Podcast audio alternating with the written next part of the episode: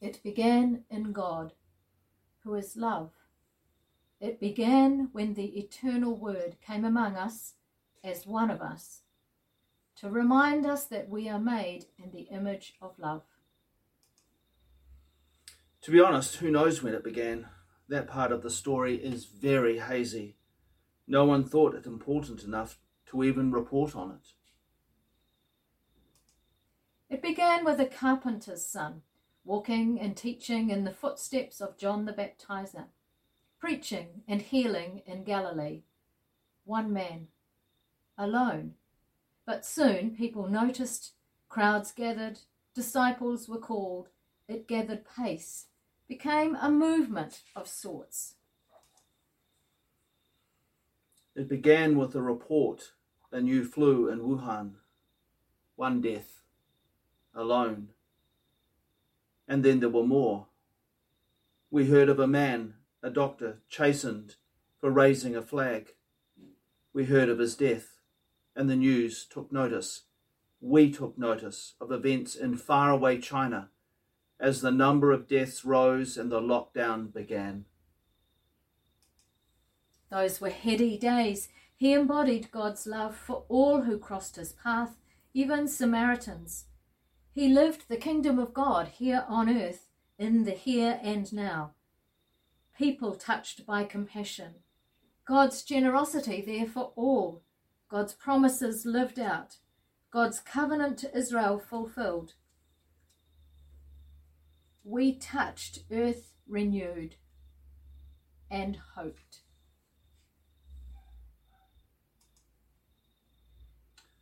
Those were strange days. Life carried on. Plans were made, overseas travel was booked, events were organised. At first, with only the slightest of doubts. But each night brought more news of death. And then the red dots appeared outside. First, ones and twos flown there, taking hold. And still, life carried on. The shadow was upon us before we knew what was happening. One day, in the sunlight of being palmed down into the Kidron, maybe now the great exile would end. Maybe now the glory of God lost to Babylon would be returned. Maybe now the peace of God would be restored. Into the chill of Jerusalem we rode. No cheering here, just cold indifference. Our small group passed through the gate under Rome's careful eye. Surrounded with bemusement, we trekked up into deadly fear and loathing as the temple loomed on our path. That shadow never left. The threat grew darker. The sun dimmed until on Friday he was stripped of his humanity the powers nailed him to that cross. The gods of war and wealth, the idols of power and fame, the spirits that destroyed communities, devastating lives, using God as their justification, crucified the one who named their shame and selfishness. They wrapped him tight in their hate, crushing him and all our hopes. As the darkness drowned us, they danced their eternal victory, those false gods. We watched and prayed in silence while Jesus breathed his last. God defeated. We were caught in the unknowing of what will come and how to be. It seemed the end.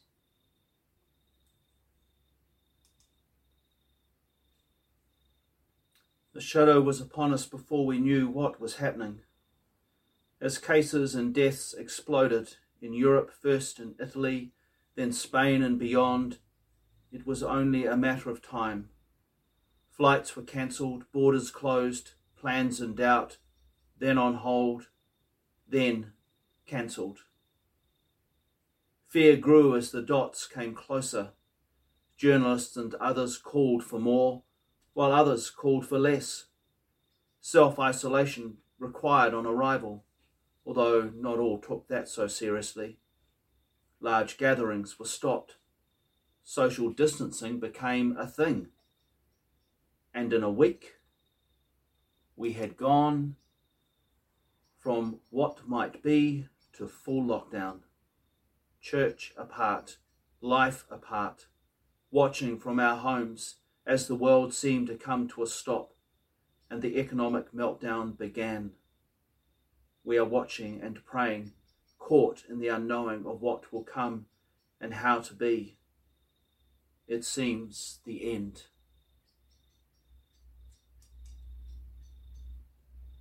We huddled, numb, exhausted, stuck, filled with grief, filled with guilt, disbelieving, desperate, overwhelmed by darkness and death. We waited, powerless, angry, afraid, hopeless, helpless, unsure, uncertain. Where is God in all this? Why has God forsaken us? Wanting to bury the crucified one, we, disciples, men and women, wait, are waiting. The night never seems to end.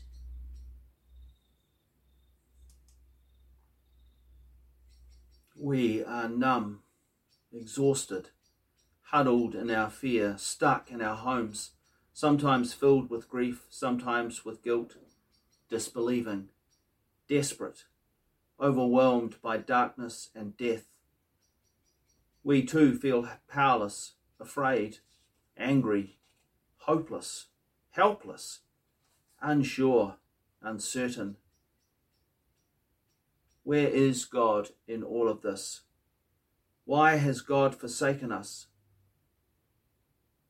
We wait, are waiting the night never seems to end. Some women walk in the dark to say goodbye, to bury their dead. Our final hopeless act. In the gloom, the stone has gone. He has gone. Who has done this? Even this last act of despair, of love, even this denied. Who to turn to? Who to help? Who to turn to in the darkness when the dawn never seems to come? Who are our theys? Who's to blame? What are our stones in the gloom that deny our acts of love? And who will help us? They come Peter, the leader, and the beloved, each see the neat tomb one believes and neither understand.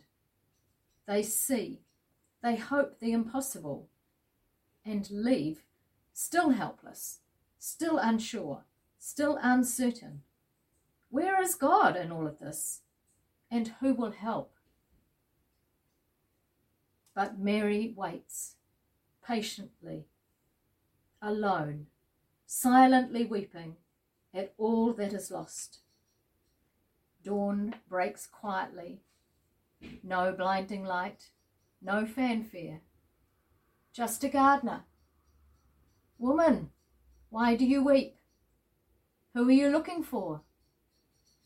Sir, if you have taken him away, tell me, tell me where you have laid him, and I will care for him. Such gentle love, such despair, binds her to Jesus, who simply says her name. Quietly in the dawn, a single word Mary. It changes her world, and in that moment she is drawn into God's love, the love of our Father and Mother, source of all being, in whom is heaven. Mary. She is anchored by love. As she is held, she knows that the covenant is renewed, the promise upheld.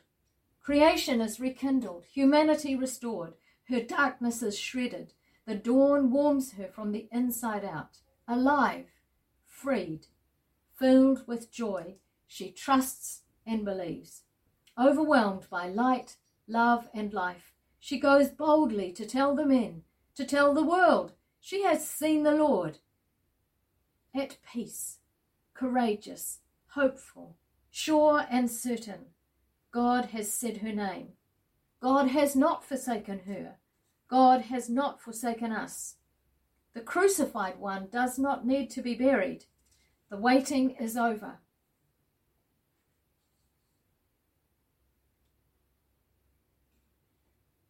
The night has ended, but we are still in lockdown. The night is not ended. The waiting is not over for us. The uncertainty holds as we struggle in our bubbles. Who do we look for? What do we look for? What do we hope for?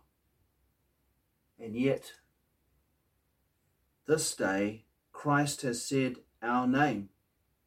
Christ has said our name. Christ is risen in our world. The promise holds. We are not forsaken. Our darkness is shredded. And in its place is joy, hope, peace, love. Quietly in the dawn, a single word has changed our world. We are freed. What does that mean for us this year? What changes for us in this moment?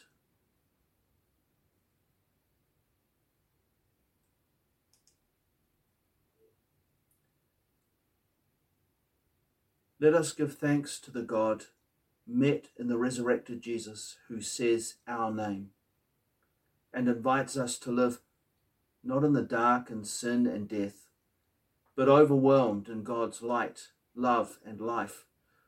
For everything begins today. We have seen the Lord. Hope is reborn, compassion renewed, justice announced, love reigns. With this empty tomb, the revolution begins. God is not defeated, even in lockdown.